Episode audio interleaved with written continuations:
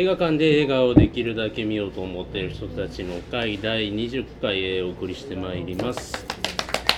はい、えー新作は、えーっとイー・サンイル監督の怒りでございます。えーっと主演渡辺謙、えー松山ケンイチ、えー宮崎あおい、えー森山未来、青野、えま、マツケーえーっと綾野剛、えーっとその他、えー、妻夫木聡、まあ、そうそうたるメンバーでございます。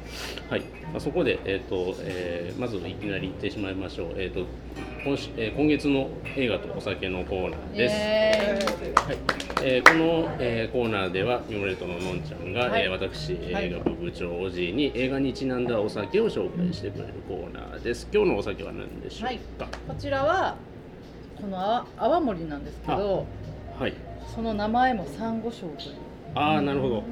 やっぱりあれ見てもうあの怒りの中でのえお酒といえばもうこれしかないかなと思いましてということで飲んでまさにみてください？沖縄のサンゴ礁をいただきたいと思います。どこのお酒？後で持ってきます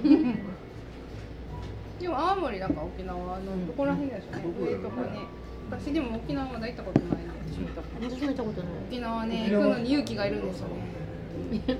どうですか？違うね取れるあの泡盛取れるところで味違うから、ねらしいですね。それ聞いたことある。ちょっと待ってください今から部長が感想を言うあそうなんですよ後でボトルもお願いしますあのまろやかでですね。あのはい。あお料理どこのかな？これね、多分お酒こ入れずコシそれもコシ空数空数40お水お水もらった方がいいかもしれない。はい。あのお水ください。お通り回しましょうはい。えー、とこちら山川酒造沖縄県なんていうのかな本米町元部元部長の龍桑泡盛サンゴ礁サンゴで礁。ございます。まさにサンゴ礁広がる。あのハテルマの私は入れなくても。すごいエキゾチックな感じの風味がいたします。はい。あはい。あの映画の中の那覇での彼みたいに管を巻かないようにしながら頑張って進めていきたいと思いますが、迷わないようにする、はい。話がねそうですねはい。よろしくお願いいたします。はい。はい、ということで、まあ、映画のあらすじのご紹介をはいさせていただきますと、匂いしていいですか？まあ、ある夏の暑い日八王子で夫婦殺人事件が起こったと、えー窓は閉め切られ蒸し風呂状態の現場には怒りの血文字が残された犯人は全国で指名手配されるが顔を整形し逃亡を続ける。事件から1年後その行方は未だに知れない。そんな中千葉と東京と沖縄に素性の知れない3人の男が現れた。そこからどうなっていくそういうものです、えーこちらご覧になってきた方は全員見に見てきております。というところで伺っていきたいと思います。まあ、いつもこの回、えー、と乗れたか乗れないかのちょっとインタビューで手を挙げていただいてるんですけども乗れた方。おえー、サイコさん乗れなかったサイコさん乗れなか私の話はもう一番最後でいい。そうしましょう。もっと軽い話、うん質問もしたいとこですけど、いいですか、はい。軽いなんかまあね結え構あのディープな話な3んで。分あるあるじゃうんないですか、沖縄、うん。どこやったっけ？千葉。千葉。東京。東京。どれが好きですか？はどうあいいですね。よくない？そこから行きましょう。あ。あだから東京がえー 妻夫木君東京あ、綾野剛。東京は良かった。ですね。それから千葉が、えー、剣渡辺剣なぜなぜか剣渡辺と言いたくなる剣渡辺松山君とあとと宮崎葵、えー宮崎葵。そして東、えーと沖縄が未来君と宮崎君と、えー広瀬すず。とあの新しい子。え東京東京誰だったっけ？あそう妻夫木と。と綾野剛。ど。このどこの？え？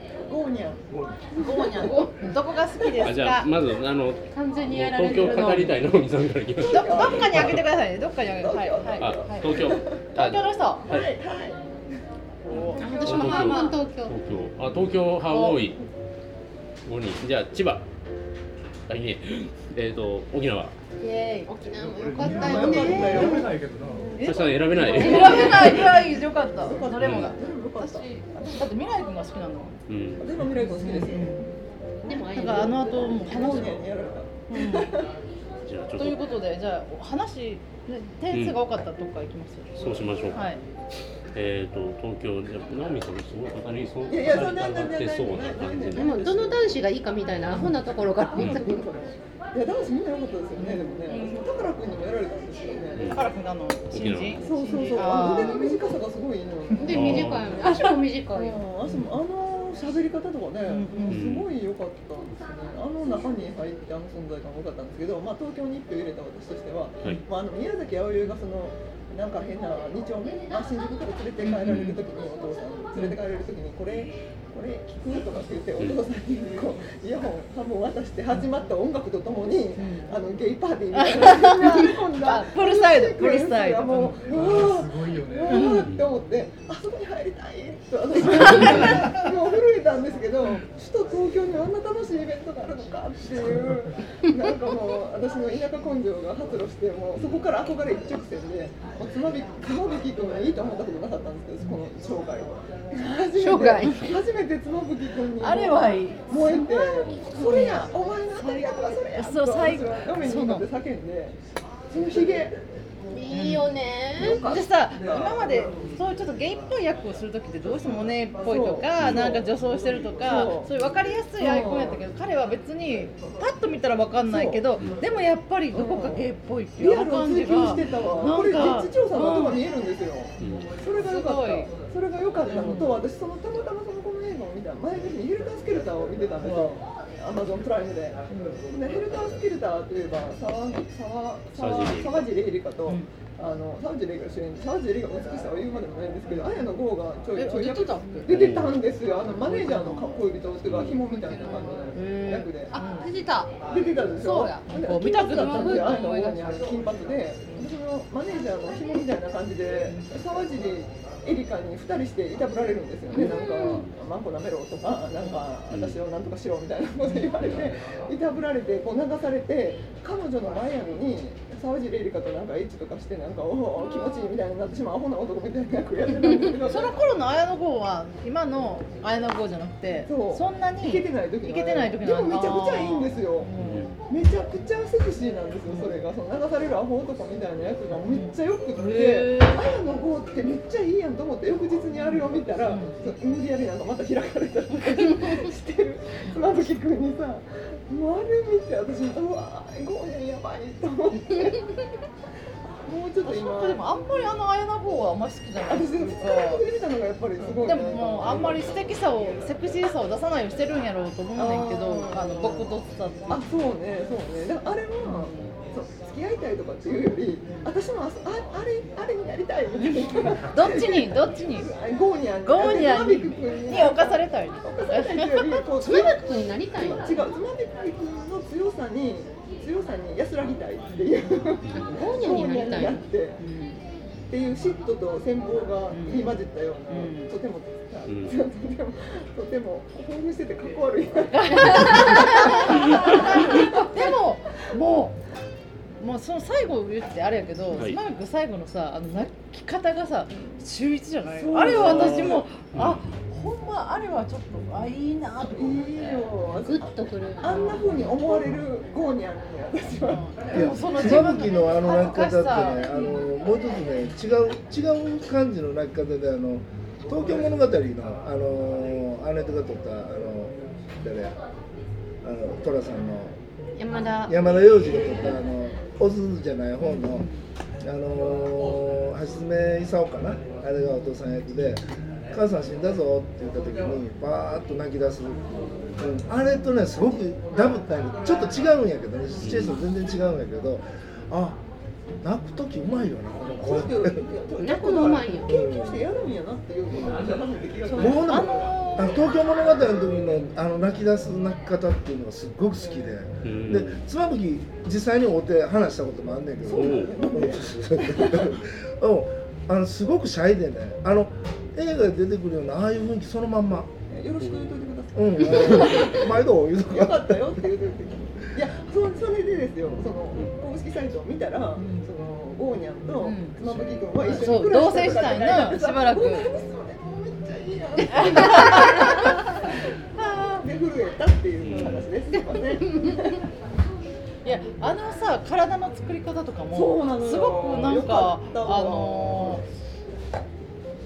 そういうムキムキでもなくそうなのそうなの。いやでもリリーのねラブシーンで言うと、前サイさんに紹介して、あごめんなさい、リリアンに紹介してもらったあの水浴の踊りながらの弁護士をのああのベッドシーンがすごい素敵だったんですけど、ああれをちょっと超えようとしてる勢いなんですよ。今回のあの二人のラブシーン。まあラーメン食べてるとこもいいよねよかった。ああれかわいあれかわいいなあの二人のシーンは墓で語らうシーンも良かったし、もうなんすかあのカップリングがやっぱすごい良かった。なんか釜かけたりしてるとこも結構良かったし、女と会ってたんじゃない。でなんか なんかえ何弁当をさガタガタさしてるとこ。あれは可愛いよな。あれはもお直させてくれよ。って思った。あのあの二人のなんかこうイチャイチャっていうかあれをあれだけをずっと見ていたいぐらいの可愛さやね可愛さやった。あの可愛さと首都東京のきらびやかさ。う そうそうそう。だからマハラジャ行ったらええの なあ言うな。な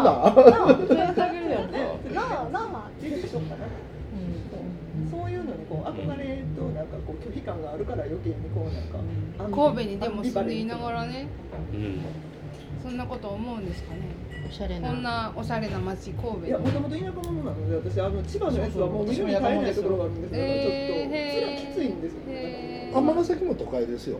ねえ、これですよね。こっち側に住んでる人は。みんな京都は田舎に住んでる。人は違うと思いますけど。私は全然それで完璧な千葉のシーンは自分の知ってる田舎みたいのがそのまま近いのが出てるからきつかったのあの東京のあのキラキラ感っていうのはやっぱりいくら大阪が大都市であってもやっぱ全然違うわ、大阪は違うんですよ。なんかあのまさにねその電車のとこで宮崎あおいが東方神起を聞いててっていうなんかあの今回の映画結構あれがき最初なんですけど他のロケーションのところの音が次の別の場所土地にかぶってるっていうのはすごく多くてあれはななかなか好きなんですけど。あのつなぎ方すごいいいです。おしゃれやしうまいです。うまいよね。まあつなぎ方なんかちょっとリンクしてて別に同じ話じゃないねんけどなんか音楽と音楽がリンクしてるとかあのさっきのね話誰かが完全にこうパタンとこう終わって次の話じゃなくてそのままスーッと入って最初あれ？と思うんだけどああ違う話ほんの一瞬だけこう誰かがシュッと出ていってドアが閉まって誰かが入ってきてあ入ってきて続くかなと思ったら場所が違ってっていうようなすごい一瞬だけえっ？と思わせる、でもすぐはちゃんと分かるねんけどおしゃれや作り方がすごくうまかった。つなぎすごいちゃんと作ってある。3つの話の。あのよくね、あのー大阪のビジネスマンと東京のビジネスマンとそのいわゆるヤンエグはい。あのでやっぱりねよく言われるのそのみんな八重ぐって皆さん分かりますか？大阪の英語わかるわかりましたあのいや結構結構この回やめぐって単語出てきてる。あのゼロ一個違うってよく言うんやけどやっぱりね日本で東京だけはちょっと別ですね、ううんん、そんな感じする、なんかうんキラキラちょっとビカビカしててなんかほんまあの東京楽感じしかったからはわかるわ。一週間行っただけいうやつ。やっぱりねそれはね僕らも昔もうもう大昔やけど学生時代に僕ら柔道やっとってであのほとんどあの強い大学って関東がメインでで、まあ、関西でうちが一番まあ、東海大東海はまあ東京違うんだけどね。で関東の学生連盟の連中だとこう一緒にこう合宿なんかでおるとねやっぱり、ね、遊び方が一つ違うねん、うん。やっぱりね。関西出身のやつでも。でもかさ遊び知らん方が強くなれるんちゃう？だからあの天理みたいな あのクソ田舎であそんなこういうイメージださなんかねすげえあのまあゲイ友達ばっかりだとは思うんですけどあのみんなでこう洒落たスーツ着てあのそうそうそう。肉食いに行く感じとかすげえかっけえなといいよね。いいよね。まあ入れるね世界だからけど、いいやんキラキラしててみたいな。あの辺のキラキラ感がすごい楽しそう。そう、まあリアルなんですよね。でなんかありそうな感じというかうん今の東京感といそううか。あのそんな感じが5歳で焼肉屋で喧嘩するっていうあの違いやろな。そうそうそう。関西と関東。ハチさんどうですか東京編は。東京編はねそのそれだけ良かった2人なのに、やっぱり一つ疑念が湧くと、そうなの。突然こうなっちゃうっていう。なんか一番なんかバッドエンドやもんねあそこが。映画のすごくテーマ的な部分でね、人をどうやってこう信じるか、と信じられなくなるかっていうのがこの映画のすごいテーマだと思うんだけど、あとやっぱりさ妻夫木君がさやっぱ保身も考えちゃって、うん。彼のさ全てをなくしちゃってあっていうその後の泣きはまあ自分へのなんかそうやね。情けなさっていうか悲しだけじゃなくて自分に対する怒りもある。よね、あれだから最後までそんな今そう最後語っていいんかどうかわかんないですけどいや語っていいですよ。だって警察から分かってくるんでしょ、あの時点でその綾野君はどうなってたんかっていうのは私はあの後すごい気にそうなって。私ね最初ねなんか彼をなんていうかあのあの知らないっていうことで、うん。彼をこう生かすために知らないって言ったのかなとか思ったんだけど。かばって知らんっていうそう、うんじゃなくて自分の反対に欲しいんやったっていうのが全部捨てるところで、うん。すごくなんかああそこちょっとがっかりしたよね。だからあんだけさずっとつばむきくんを好き私ら見てたら好きになる一やん。緒にお墓入ろろうとかそうそう。言うぐらい好きやのにいや私は全然わかるけどなんか騙されたって思ったってことでしょ？でもさその自分がやってきたことを黙ってたにしても自分への愛情が嘘やったとは思うのはそれは自分がい疑いやいや自分の疑いよ。私はね綾野君も悪いと思うのよあのあれだあれだったってコミュニケーション不足なんですよそうそうそう。明らかに。疑念が湧いても仕方ないうんそれはある薄いコミュニケーションしかしてないからそら何かきっかけででもなんかその人にとってどこまでもなんか一緒にお墓に入ろうと思う相手にでも言いたくないことっていうのは人によってやっぱり違うと思うからそう。私もコミュニケーション不足やとは思うけど、やっぱあのシーンは結局その自分たちの愛情恋愛っていうか、うん。それ自体も否定してしまったわけやんか、うん。妻夫木君は。でもその相手の人が相手の人が何なのかよく分かんないのは分かんないままやん最初からずっと。分かんないままやけどあれだけ愛し合ってでその後でそういう疑念で全部なかったことにしようって思うのってやっぱり私はすごくショックやったしちょっと冷たいたってことだと思うからね。その過去そのそれすら騙されたんじゃないかっていう自分が被害者やったんじゃないかっていひっくり返ったっていうのは十分ありえるなと私は全然もうもう全然馬部君はありえるよ そうやね。いやいやだから自分と置き換えたら、うんああいうこともしてしまうかもしれんとも思うし。全然してしまうな私私は私はショックやけどあの場合妻夫木君やったらショックと思うけど最後まで愛で信じてかばおうと思う。そうあってほしいけどその前にだから女と人とそのカフェで会ってたっていうのを見て。あそれでもあるよね。そうかその伏線はその疑いも。ある犯人じゃないかっていうふうに思い込んでどんどんはっきり否定しないしね。でバイかなってこう思ってまうからね。でもあのトト姉ちゃんは何やってもトト姉ちゃんやね。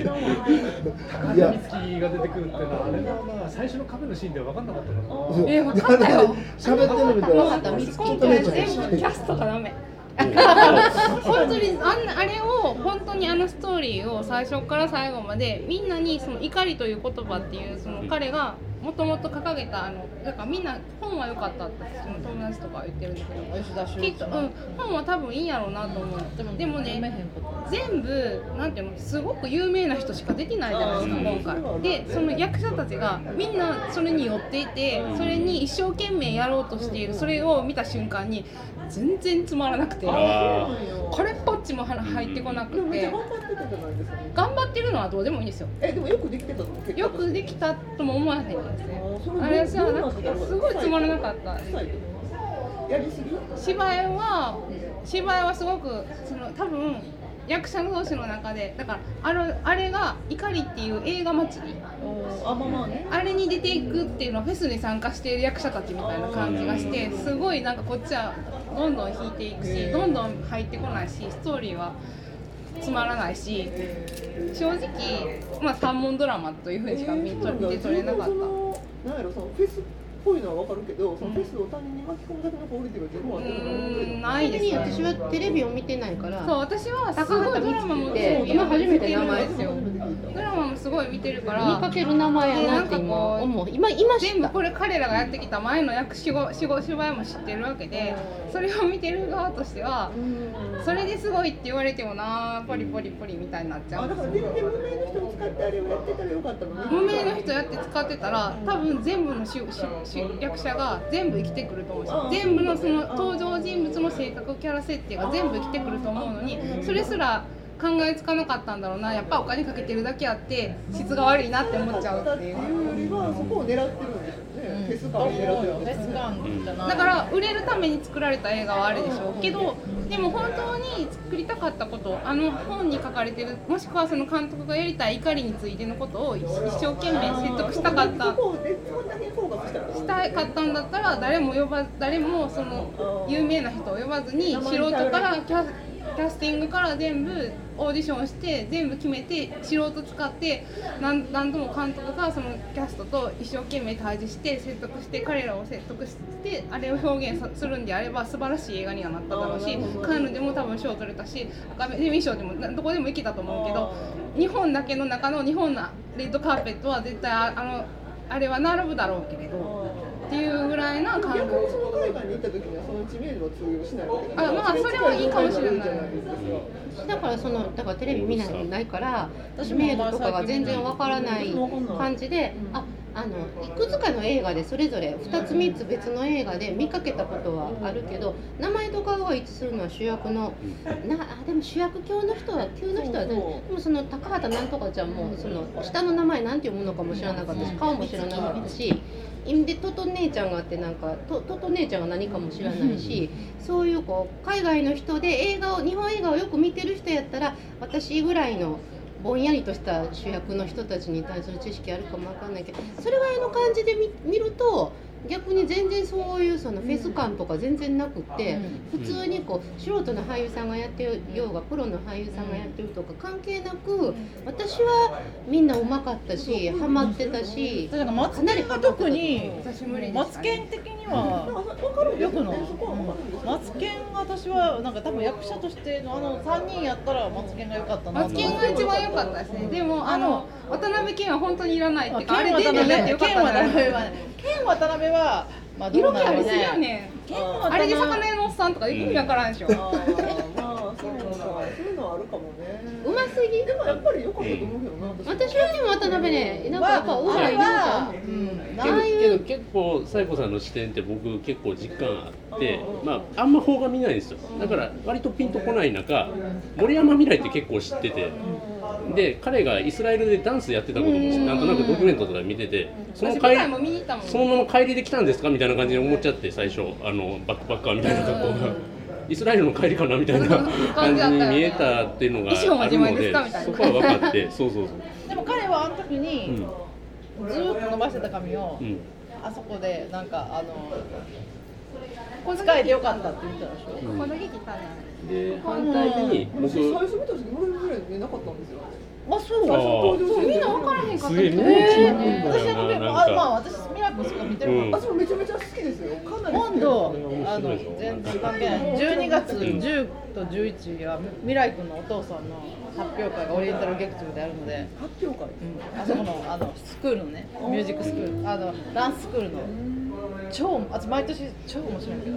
で行くなら行きましょう。はい。反対に沖縄編は見たことあの森山未来以外は見たことない顔ばっかりで。あのそうそうそう僕初めて見たんですよ。最初にボートボートを運転するあの子はなぜなら海町ダイアリーを見てないから。俺中学生かな思っていまだに見てないから。町ダイアリーもなくであって誰だろうこの子はってあのすげえ宮沢りえに似てるけどと思いながら見てたんですよ。あの広瀬すずちゃんとあのもう一人の男の子は、あれはいくつの設定なんです高校生ちゃうの？高校生ぐらいっす。ねいや最初でも最初あの俺中学生に見えたあの、ん。ボート運転まあ、中高生ぐらい。でで中学生ボートでもさ後でさなんやろ。あの泡盛飲む設定があるかそうそうそうそうらやっぱり高校じゃ高校生高校生ダメやけど飲むっていう感じまあまあ。で中学生ではちょっと淡すぎるあれは夏休みの高校生それとも高校は行ってない高校生？いやいや家の仕事やってるわけまであ夏の日すっげえ暑い盛りなのに夏休みなんかなって感じのしょちょっと森山未来な何の暴れたんかなっだから彼はもうなんて。いうかそういやいやあれほんでも僕ね暴れすぎやろって。私もそれ思った、えそう？あれは暴れすぎや。ああそこまでなならんな壊れるかって。えだからその監督やりすぎちゃうのって。あのうん。えっとちょっと待って。民宿あの民宿でのそうそうそうそう。そう話。ああれねあそこまで表現することなかったんですよ。そうかそうなのか現実離れするもんうんその前にあのトランク投げてるっていう。そうそう。ああれもねもうほんまドン引きやねあんなことされたらさドン引きやし。そう。でなんかその公式なんかなんかそのビーカーに水がいっぱいになってきたみたいなそうそうそうそう。彼の中の何かがダメになった時に急にそうなっちゃうみたいな。花粉症みたいに。そう本当花粉症。逆立ちしたら治る。そのビーカーからこぼれ落ちたんやなっていうのをそうそう逆立ち後から考えるうんでもやっぱりね監督あの演出はやりすぎなんちゃうかなって。でもあれは未来君を暴れてるシーンが撮りたくて仕方がなかったんじゃない？彼の身体能力のやばさはを愛してるんよ監督が。だから上からビャーッと落だからしたりそれが映画の失敗なんやとそうだからその、まあ、反対に未来君にやってほしいから。なんか最近のさ映画とかって本当になんかこうやりすぎやりすぎというか質が悪い。あのねイーサイルであのー、なったかなフラガールやったかな。なんかの時でもなんかちょっとそんな感じたことある。ちょっとなんか演出やりすぎなんちゃこうかな。のこの映画見たいっていう自分の気持ちを優先されてしまってる、だから多分未来君のことは好きすぎて彼になんか思いっきり暴れてほしかったんじゃない？監督としては。いやもうやりたい放題してくれっていう設定でやったんやと思うんだけど、だから私そうみ見る側としてはでいくらそういうその壊れとったで壊れるようなそういう性格の人間やったとしてもちょっとやりすぎかな。お。でもねトランク投げた時点でもうそのまんま姉妹帰ればよかったのにって思うぐらい。うん。でそれ多分中学生追っかけるはずやから。うんでもそこにあんなことにはなんないんだ私見てる観客からするとねで森山未来君を犯人やと全然思ってなかったんですよわかる私もさ呼んでなかったから分かんなかった全く思ってなかったから。だからあの辺でいや思わなかったんですよ。だから私はすごいもう刷り込まれてたから。怪しい人その前にほくろが出てきてあれが多分ミスリード。でほくろいらんよね。映画として多分あれね文章ってあんま思わんかったか知らんけどほくろはほら見やすいからうん。分かりすぎるっていうか、原作でどうなってるのかちょっとわからん。けど私もだから読もうとだっ思ってて森山君はもう全然白やって信じて目で見てたからそうあそこまでこうしてもまだいやいや違うって思ってて。なんかこう怪しさを増やせば増やすほど普通は怪しい人が犯人じゃないからそういうことかなと思って私も見だてしまう。からだからあそこまでやっても別になんかやりすぎてもあの振り返っても振り返ったらああって思う。あのだけども多分ねあの鼻につくっていう部分でしょ？だからでそれは僕も感じちょっと鼻につくなってあれだから読解力があるからじゃないですか私なんか多分読解力が低いからだと思う。そういう問題ではないかもなんというかなんていうのかな。何を大大切に何を取りたいかがその監督がそれを徹底できるかできないかで映画の質が変わってくると思うんですよ。でその徹底したタイプの映画徹底されてるっていう言われてるところのランクが低すぎるっていうのは。気を気をてらいすぎそうそうそう。僕レベルが低すそのぎる辺の話っていう。思ったこと言っていいですか？あのこの映画は何が目的なのかって思ったと思って。犯人探しなのか。それともそうそう。だから私犯人分かっててはどうでもええ犯人探しなのか。それともまあ山上っていうあの犯人を描きたいのかどっちやねんとは思ったんです。よ特に綾野剛のところのミスリードっていうのがすごく多くて三連僕もそうやしあの洗面台のところで髪を切るとかあの特徴的なところを。出せば出すほどなんかすごくあっこは白やってもう確実に思っちゃうんですよ確実にさ完全に。なんか監督が保身に走りすぎてる感がすごい、なんかこういろいろ散らしすぎてるところでも。モチーフになってるあのな誰やったあの事件。あれはえー多分市橋の事の件。だからそこをそのままモチーフに持ってだあの時点でやっぱりあここいつ犯人違うわって思ってまうもん。そこに持っていってるとこ市橋ってさ無人島に行ったやんでも完全にあのあの設定やからね。なんかあそこまで泳いでいったっていう。あそうそう。最初未来君出た時あ泳いできたんかなと思ったよねあの子は泳げるっていうかレックさんですイエスあ来ました怒り。いやあの、えーの来れないと思って見てないんで。あららららら。忙しかった。ですまあ盛り上がってます。はいはいじゃあネタバレですけど聞いといて。あ聞いい私は好きなの。あやちょっと話でね綾野剛がねあのリップバンビックの時の綾野剛とあの今回の今回の綾野剛がねどうもねひっつけへんね全然違うていいんじゃないいやまあまあまあそれでつけないで っていう言いますけどあのね綾野剛にに似てるっていうやつは大体ブサイクですよ。わかるわ。綾野剛は奇跡のバランスだけどかっ奇跡のバランスこいいけど。綾野剛に似てるそれがねやつは。ほんま微妙なバランスやもんいや職場にいたんですよ。綾野剛似てる。綾野学剛に。かっこよかった校どこ前でしたよ。最近会社辞めましたけどそいつ。モテてた？モテてた？なんかいやもうどう今なんですかね二丁目あたりにいるんですよ。いやそういう気はないと思うけど。何人こうホモにしたい、なんか。微妙なバランスのイケメンやんご飯食べずにタバコばっかり吸ってる子でしたけどね。もうだからほんまに奇跡のバランス綾野剛は顔が似てるっていうだけやとやっぱあかんねんだか全体骨とか体つきとか全部が似てたら顔がちょっと変でも男の人はなんとかなると思うねんけど。そうねある程度。あのあの体型も身長も全然違うねんけど顔は綾野剛そっくりやねん。ってそう言ったらもうそれはもうもうなんかね、あの綾野剛を免罪符にイケメンに仲間入りしようとする大学生って結構いる気がする。結構いる気がする。綾野剛に似てるっていう。綾野剛にはあの似せれるもんな。何者じゃないですけど、はい。ツイッターのあのめあのプロフィール欄に綾野剛にとか書いちゃう。でも綾野剛の顔って顔だけ見たらいまだにイメージがなんか私こうそうそうそう。なんでもないとしてみたいなこういう顔っていうイメージがなくていつもなんかぼやぼやぼやっとしててぼやぼやさ以外やったら佐藤健そんな感じだったし。佐藤健は佐藤健私はもっとシュッと綺麗な顔してるやん少女漫画って顔も宝かある塚種の瞬間めっちゃこいなつブサイクだなって思った瞬間がそれは綾野剛じゃんいやブブサイクの瞬間がある向井向井治とか向井治とか向井治もそう佐藤さ佐藤じゃないな何何とか嫌いなの工作の工のあの爽やかな感じが嫌さ斎藤斉藤匠？とかあそこら辺のぼんやりした男前そうなんかこうスラッとして骨はいいねんけど顔がぼんやりしてるそうそうそうもう今までいいと思わなかったんですよね。うんなぜかそのにヘルタースケルターがその第一ヘルタースケルターで金髪を見て、その翌日にそのねあの怒りを見て、もうちょっとその二段攻撃波状攻撃っていうの、それにやられましたね。ということで千葉編行きますか？はい。千葉編。あ千葉編。でね、松山ケンイチの話があんま出てこないんですよ。だからこういう感じでね。なんか、もっさりともっさりとが。映画を理解してたんだと思うよ、うん。もっさりと目立たないうん。にに磨きをかけてるよねあそう。超もっさりしてるやん、うん。鏡見て口だけもあるし全然似てないし。うんとか言っていいよね。何か何かで違う覚悟のができるの。がマツケンですよ。なんか、高倉健かとか思いながら俺見てたんです 途中で。まあまあ頑張ってくださいって感じ。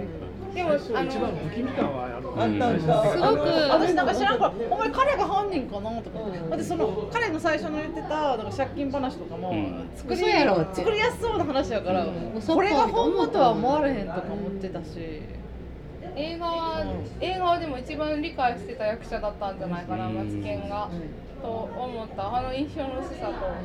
私原作読んでないから聞きかじりなんですけど。私原作読んでないよ。葵ちゃんの役がなんかデブのブそうサイクらしいそれのんちゃん。が前見ててデブのブスっていう設定。めっちゃ可愛かったやん。デブのブスやったらもっとわ映画が。なんかもっとね生きるかなとか思って。宮崎あおいちゃんもなんか多分それを意識してあの綺麗でも可愛くもないようにしてはんねんけどでも何やってもあの子可愛い。よ森さんちゅうぐらいが良かったかも。うんそう。だからそういう本当になんかあのもうちょっと無名な女優さんでなんていうか無名なもっさりしたほんまうんに。うんうんそういう舞台女優さんみたいなだから本当にやっぱりキャストは絶対に普通に素人オーディションで一生懸命監督の仕込みはよかったのに葵ちゃんあんなん使うからあかんねんって。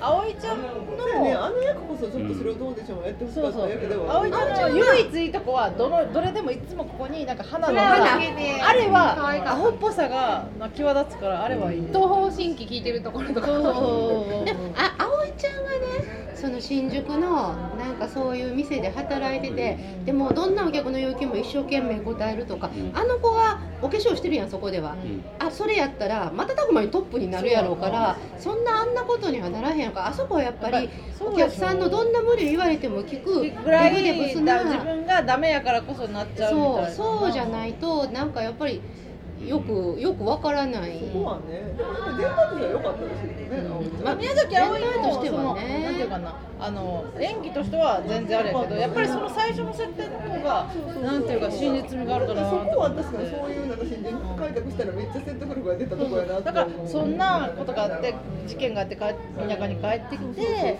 ほんで周りの人がそういう目で見ててっていうのがさあこの子ほんまは誰もそうそうそうそう。ね相手せえへんよなっていう時にマツケンに会えたらいいのかったんちゃうブサイクでもっさりしててでそんなこともやってきてのなのにどこか無垢なところがあるっていうのが出したらいいねんけどどっからどう見ても可愛くて綺麗やから。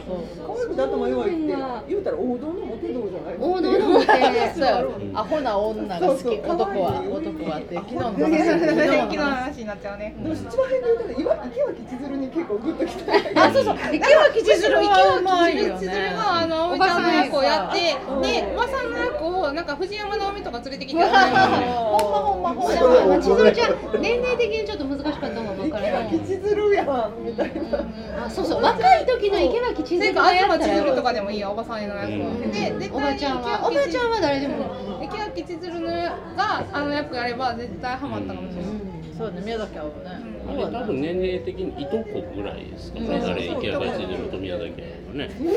あれすぎるのにおばちゃん役やってるみたいな感じ。めっちゃ無理やった。池脇千鶴すごいいい役者やなと思ってそう。私あの違和感に結構もう受けたけど。まあ笑える映画だったね。笑える。あそこは笑えた。池脇千鶴には笑えでも一番私の中でその未来君がいろいろわーって書いてたやんか、ん。でも例えば日ちゃんに考えたなんとかかんとかあ受けたとか。まさにね、あのとかいうのあると思うんだけど我がが書いてる時に受けたとかあれ監督っておっさんだ壁のうん。あれさ受けたじゃなくてこうこのワロタで。ワロワロタか。ワロタワロタってで受けるって書いてであれタイワロタイピングしないと出てこないことだと思うんですそうけどね。あれはなんかそのあ受ける、ネットでそうかそうやんな。こうこうがこうで出る言葉でうん。ここう刻む言葉じゃないやろな草生えたとか草なんか草生えていやうんなんか俺ね彼彼彼ほどじゃないですけど嫌なことあったらノートに書きつけるんですよ。あれ見たいそれ。えっとどんどん解決してあげるよ私でもえー、ど毒の。で塊。もいやこれちょっと仕事絡むんで本当に読めないんだけどあそれいやないないないそれはないんですけど。あのここは楽しいからやってるそうそうそう。だから。えでもまあ毒の音ワルタは書かねえなって思いながら、あじゃああれはなん悪かだ悪だえうん、受けるとか、受けるよとかワルダとか、うん。ああいうのってあの人がうん、例えば2ちゃん的なところに書き込むんやったら、うん。そのなんか最初にその反応を考えて書くと思うけど、自分が刻むんやったあれっら刻まへてんかなって言うても2ちゃんっていうグループがあって、うんうん。その中にみんな知ってるジャーゴンとして、まあまあ あのそうそうそう。なんかみんな知ってる言葉として出してんじゃねえの、まあいわゆる来たみたいな。そうそうそう。私もよく死ねばいいって言うけどそんな書かへんし。書かへんよね字で。手書きでしかも掘らへんよね壁に書いてる時間がもったいない。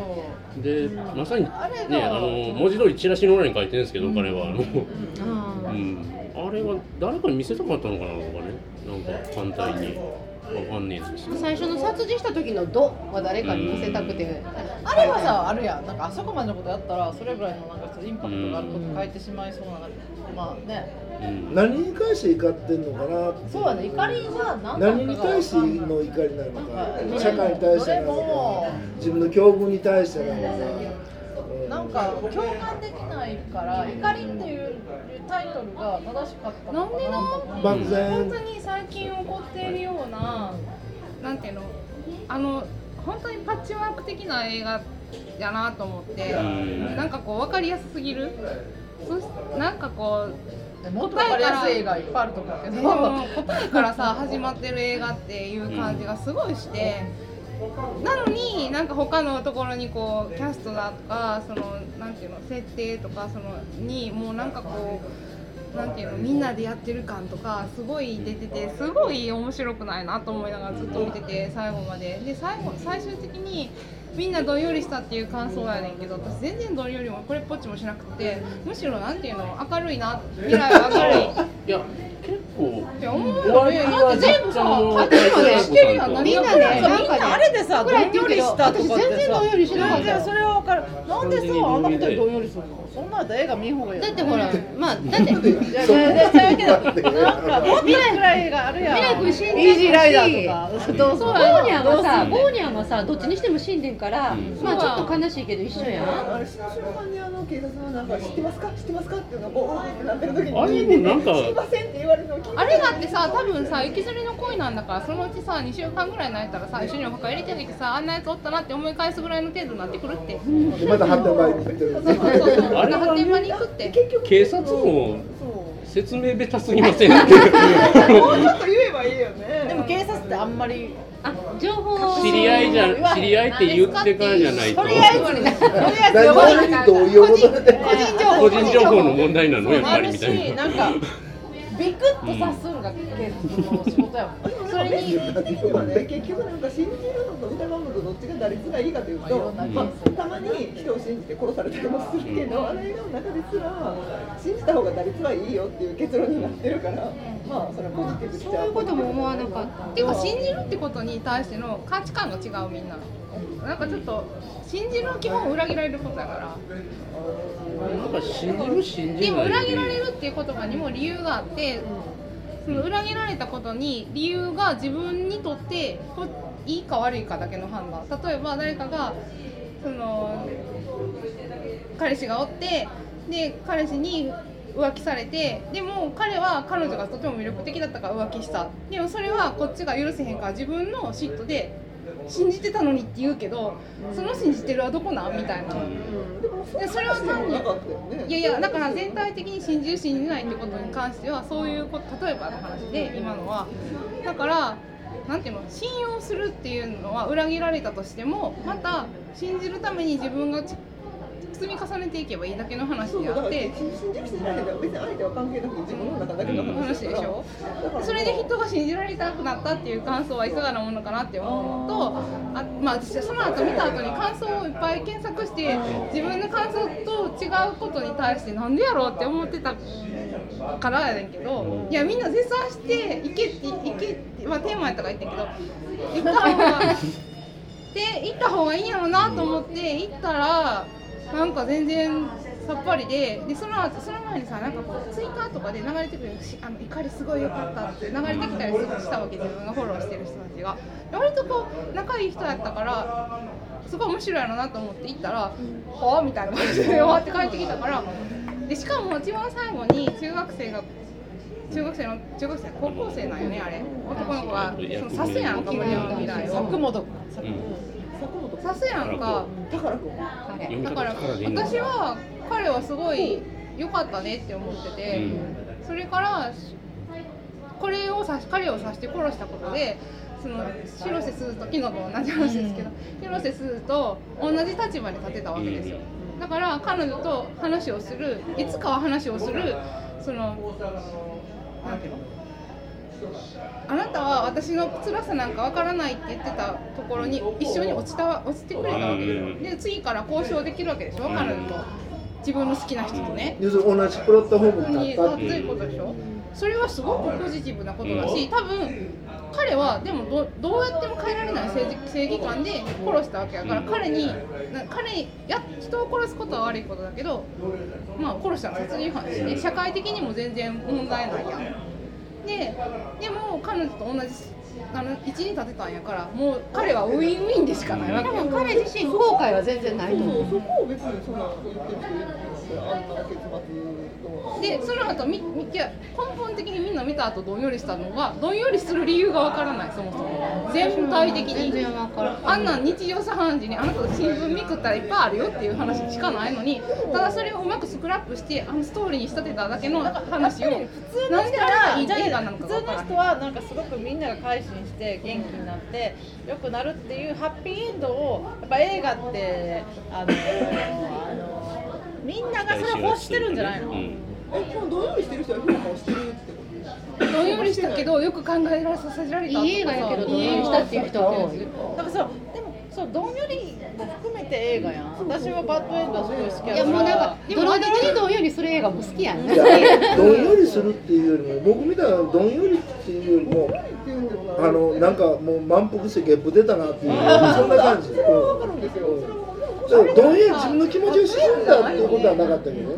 あれなんかさみんなが言ってたからだから。ゲップ出るぐらいにあのすごいいい映画やったなって私はハッピーエンドって分かりやすいみんながなんかもう犯罪者からさ犯罪者は自分が行って自首したりそしてそれは人の力で幸せ。ピエール滝がおならにかけりゃよかったのかっていう話ですよね。そうそういうのをみんな結局映画見られてない人はそういうのをあの期待してるんじゃないの？そういう誰もが完全中学校みたいな。こと私はすごい面白かったしなんかいろんな。僕最後の沖縄のとこは高校生の時にね授業で羅生門ってあったんですよ。ああれがね、先生の名前忘れましたけど、すっげえストーリーテリングがうまくて、あれはもうあれをすっげえ思い出した。ってすごい、ん。私でも教育実習で羅生門やったことがある。そうなんだ。私のん。ちゃん。がやったやったよ芸人の行方は誰も知らないレポート書いてあるあーあの始まりがねなんか雲がさどんよりした雲が落ちてて都にねで。それがなんか都のなんかなんか柱が支えてるように見えるほどに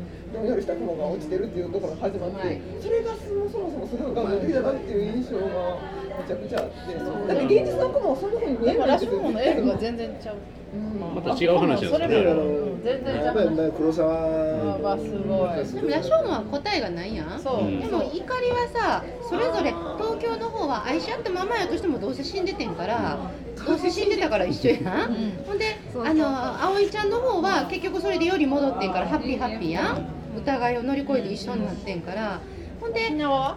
沖縄編は私は今いつ同じ土俵に上がったっていうけど女子からしたら女子からしたらなめるだっていうかそんなそんなあのあのあんなことをされて黙って見てた人が俺も人殺したから同じとこに来たり俺も君の痛みわかるでって言われたら私は女子としてアホかって言いたい。と一生私は一生私はあの男の子は許さない。その彼が何をしても許さない。えっとそうもう女子高校生になって女子高生の処女になってレイプされてから言えって思うけど、男の子は女子高生の処女になることはできないからでもさ一生許さない。最近よくある映画でさ殺人を犯した女と昔過去に秘密がある女仲良くなりがちみたいなさ。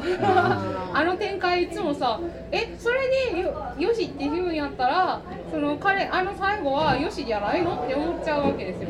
あのそのそこのそもそもじゃあ乗っかって言うけどさみたいな感じで言ってそれでどんよりしてるっていうのは過去は良くて今起こったこと自分が目撃したことはあかんのかっていうそのなんだろうそのなん時間の経ってない感じの経ってない時点であ基本的に全部の物事ですごいこういけないこととか起こったりとか怖いことが起こったりとかすることに関してのその薬は時間しかないっていうのは本当に大賛成なのになんで今一生懸命それをなんていうのあんなことが起きて辛かった辛かったって辛かった怖かったとかって言い続けることをまあ、本人は言っていいと思うけどその本人じゃない周りの人がどうにかしてあげようとし続ける。いや君はどうにかしてあげようとするんじゃなくてそばに行ってこうやって座ってあげるだけで十分なんだよってことを全然わかるわからないっていうそのあの何とかしてあげようかの面倒くささっていうことに何も誰も気づかない誰も何も言わない。まあ言ってる人たくさんいるけど私の知ってる人とかはね。でもなんかそういう感じをいつも思っていてなんか今すぐ何か言ってあげなきゃいけないって思ってしまう自分はいい人だよ宣言でもしたいのかそこその自分被害者何かをされた被害者に対して目の前にいてオナニーしてるのと一緒だよっていう感じにでもあの映画でそんなことは言ってないよね。その映画ではそんなのはないよね。そのあの宝くんにしたって別にこうまあ殺人してしまってるけど、もうそのそれが別に。まあ、彼は彼女に許されるためにしたわけじゃないからそれは違うと思う。ないよね。だからそこはそんなにだからその。そのやりすぎっていうのはその例えばそのオールキャストを揃えてそうじゃなくてなんかそのし素人をやってなんかこうもっとそこにリアルを出していったらよかったかもしれない。そこやったらよかった。テーマがテーマは変わらないじゃないですか。それそれだとしても。その素人がうそまくやってれだったたら多分監督が一番言いたかったことは言えたんじゃないって思う。その結論にはやっぱり浅さを感じてあ草とは思うっていう。それは分からないけどそういう風なのを見たことがない。からでもだからそんなに悪くなかった。確かに過剰やなっていうのはあるけど描き方にそんなにこう偏ったところもなければそのメッセージ性にそんなにおかしなところもなくてなんかやっぱりうまく作ってやって役者も良くて。でもさうまく作ってあるのってそんなに別に見たいわけじゃない。作りとしてねうん。一、つのテーマがあって殺人があって、で3つのオムニバス的な同時進行で流れてるっていうその映画の手法としてはどうやった？いやうまくできてたと思うあだからそれさっきも言ったつなぎ方とかも。すうまいしごくう。まいな僕はすごく面白い面白いな。新鮮やったな。でただね映画見られてなかったりとか小説がまあ本でもあんまり読んでなかったら分からんやろうなって混乱するやろなって。起承転結があって一つの物語でしかこうドラマあテレビドラマ見てなかったらちょっとあって思うかもしれんなでもそこをすごくうまく処理してやるなっていうなんかプロの技を感じたみたいなところで。ささっきねあの犯人探しがしたいのか犯人を描きたいのかどっちか分かんないっていう話を言った上でひっくり返すようであれなんですけど感心したんが全員のところにカップヌードル映ってんですよ。え嘘？あの要あはー犯人の家にはゴキブリのたかったカップヌードルが残されていてで全員の全部の男のところに日清カップヌードル映り込んでるんですよ日清スポンサー？どうだろう？あれで対あれでスポンサーじゃん。大きなのはそこでもうパンフレットに載ってない。うんそうやな載ってない。あの西堀君のかもう西堀ちゃんと綾野剛もあの妻夫木君のマンションに2つ買ってお湯沸かしてるんですよ。ああそうそうそうそうそうそう。さすがあの辺までは好きだった。んですよあの感じは。日清日清ただが髪切られたらなみたいな。そうそうそうそう。あと、ほほくろはさ、分かりやすすぎるからいらんよな。あれはもうそのあれのまあほくろは元ネタの人があったからかなとか思っちゃうんですけど、私、うん。また軽い感想で悪いですけど、ん。あの私ね、なんか昔、もうほんまあの青春時代坂本龍一がすごい好きで、はい。好きやったのを、こうねレベナント見たときに、はい。私ほんま私ってほんま坂本龍一好きやってんなって思ったんよ。すごい良くて私僕もあのあのエンドロールとかも、うん。もうなんか坂本龍一を聞いていたいみたいな感じだったけど、今回あれ坂本龍一やったのに全然龍一感ななかったあ僕はあ坂本龍一やってんう。ま私の中でなんかいや私の好きな坂本龍一はこれじゃないみたいな。あそれ言われたら坂本龍一かなっていう感じ、うんいやいやレベナントのさ坂本龍一はさいやもう私が好きなほんま坂本龍一やまああののノイズ感というかどなんかすげえ。坂本龍一やなと思いながら聞いてますけど。えでもさ、この前のさ許されざるもののなんかなんかなんていうのあれあったやん。あの柳楽君以外が全然ダメな。あのあのあの許されざるものの時もあれ坂本龍一だったの。えそうなの？違います？あの時は音楽が違いますそうなんや。だから今回だからそこのうん音楽もオーケストラだった。って多分やりすぎ。私の中でも坂本龍一じゃなくてよかったってすごい思う全然私の中の坂本龍一じゃなかった龍一はレベナントで全力投球してたんじゃないですかあもうぼんやり。してたんかな。ぼんやりは。あのああれはあれさあれさアカデミー賞のさいや賞は取らなくても私なんか別に候補に上がってもよかったんちゃうかと思うメインテーマはぐらいそのセロぐらいぐらい好きやけどいやもうもちろん。ラストエンペラーはいいですよあそういう話じゃない坂本龍一愛矢野明子やったら誰だろういやいやあの気候はこういうでかいことするじゃないもっとなん。かあの個人的な歌をなん。かあ言っただけ結構なもん。見てるえっとねはいもう落ち着けられないっすよねこの話にね。ますこれ、うんあやっぱハチさん。に全ての全てのパートが好きなハチさんに、はい。あのこの最後に。最後この怒りについて。のまあ、だから言われてる通り、でも、いいサインにしてはやっぱり、今まで前回のやつはやっぱりいろいろね、許されざるものはいろんな賛否両論があって、あれだったり、前回の悪人よりもまたさらに、うん。うね。悪人よりもやっぱりなんか複雑やし面白いと私は思うだけど今回はもっとそういうなんか3つのパートをさっき言ったようにもうまくつなぎにつないでで、えー、最後に持っていくっていう犯人探しっていうミステリー的な面もあるけどもっともう一回人をいかにこう信じるか信じないかっていうテーマで最後まで持っていったっていうところは非常にいい映画だというふうには思います。そんな感じで。熱い。か駆け抜けた駆け抜けた54分。でございました。はい、えーえー今回新作は、えー、イーサン・イル監督の怒りでございました。えっ、と多分まだ配信されてる頃にもちょっと多分かかってると思うので、ネタバレ嫌なこれを機にだって犯人分かってから見るとネタさバレあるかもしれないですね。う。どうんなんだろうまた見方が違うかもしれませんということで、はい、えー一旦締めたいと思います。イエーイ